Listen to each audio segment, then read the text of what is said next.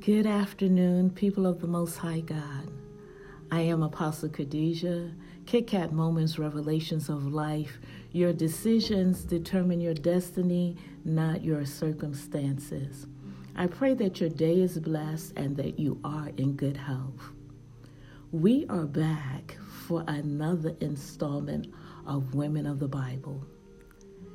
This week and for the next few weeks, we will be in the book of Ruth. Some have read the book of Ruth and find it to be the greatest love story ever written. However, that is only part of the story. I would like to put to you that this is a story of redemption. It's a story about overcoming the obstacles of life, the problems and the circumstances that living confronts us with on a daily basis.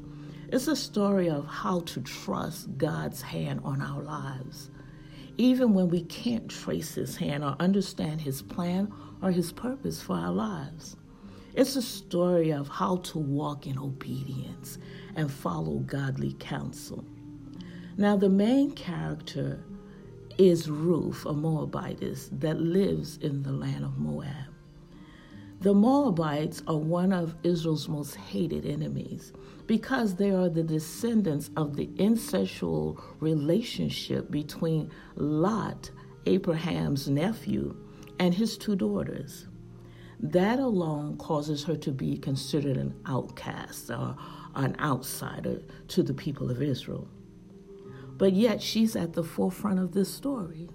As a matter of fact, the whole book is about the life of Ruth, and this is her story. Now, Ruth was married to an Israelite and joined his family while they were living in the land of Moab. Now, we'll get the reason of how that happened a little later in the study. Her husband died, and so did her brother in law and her father in law. When this happened, her mother in law, Naomi, decided that she had no alternative but to return to her homeland and to the village of her family, which was Bethlehem of Judea. But as always, you know, we have to get the whole story, the background.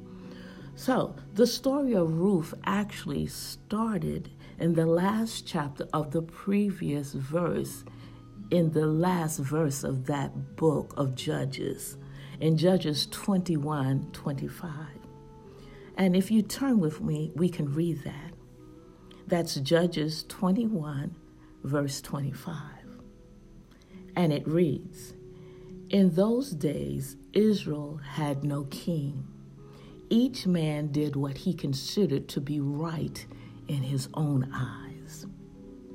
Now, let's go to Ruth chapter 1, verses 1 through 2, and it says, During the time of the judges, there was a famine in the land of Judah.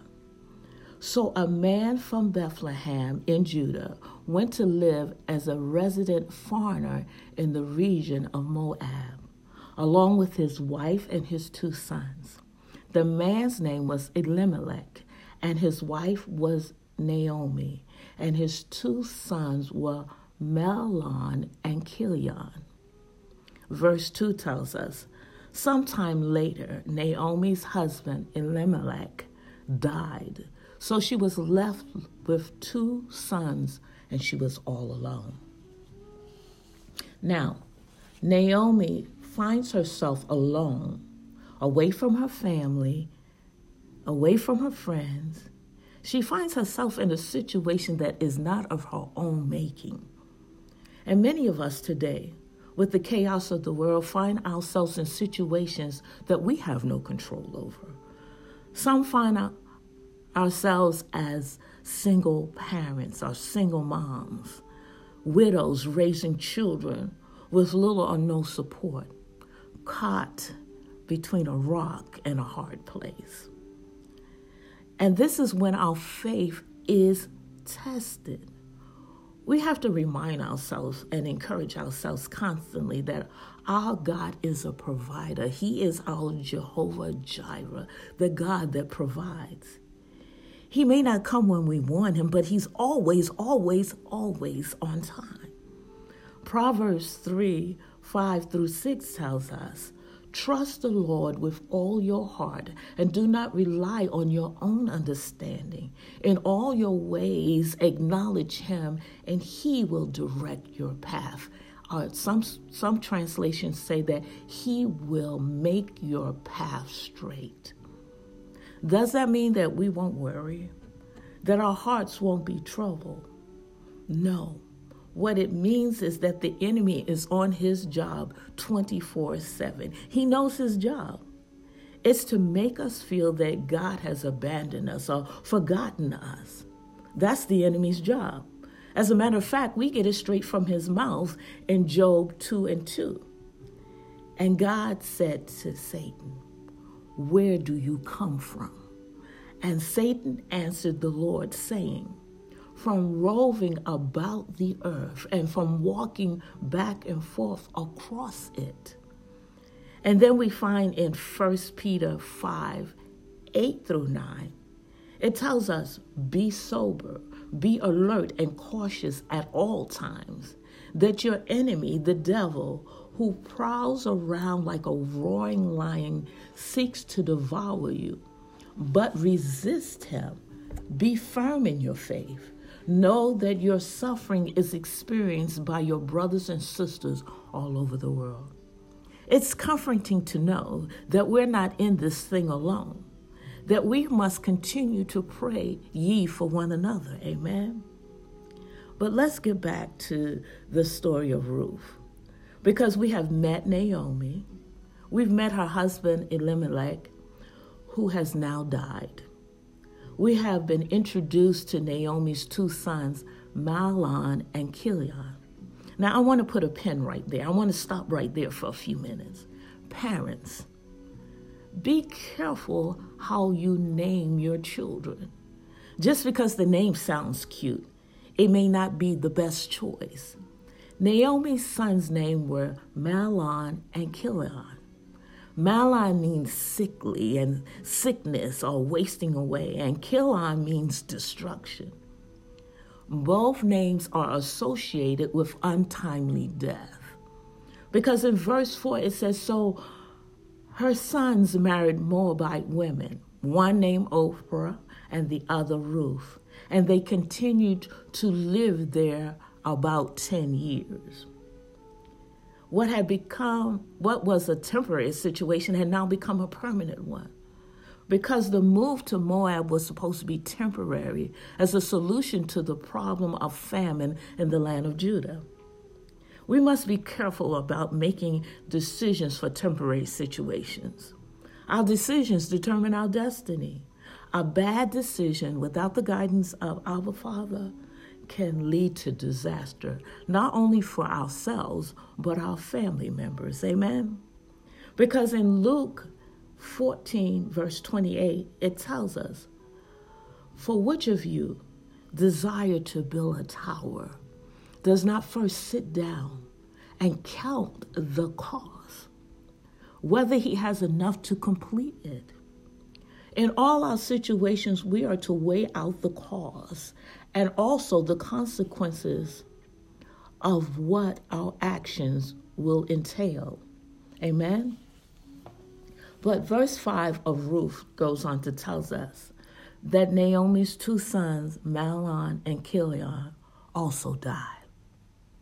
So the woman was left alone, bereaved of her two children as well as her husband.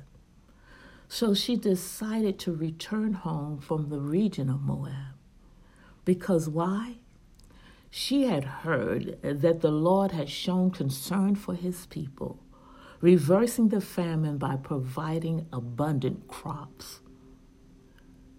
Now we're going to stop there. And next week we're going to pick up the story right here where we left off. And I know you're probably wondering how could this story of Ruth's possibly be a love story? With all the the lack and not enough, with all the grief and dying. Well, I can say for myself that I can totally relate to this book of Ruth because it's exactly how living here on earth is. But then we can rejoice and find hope in our Father's promises. And the last verse says it all. It says that Naomi heard that God had shown concern for his people. Even when we can't trace his hand, we have to know that in the background, God is always perfecting those things concerning our lives. Because it goes on to say that he reversed the famine and provided abundance of crops. Famine, lack, and not enough is not my end story. For Isaiah 40 and 31 tells us, They that wait upon the Lord, he shall renew their strength, and they shall mount up on wings as eagles, and they shall run and not grow weary, and they shall walk and not faint. Because he knows the thoughts that he has for us of good and not evil to prosper us to an expected end. That's Jeremiah 29 and 11.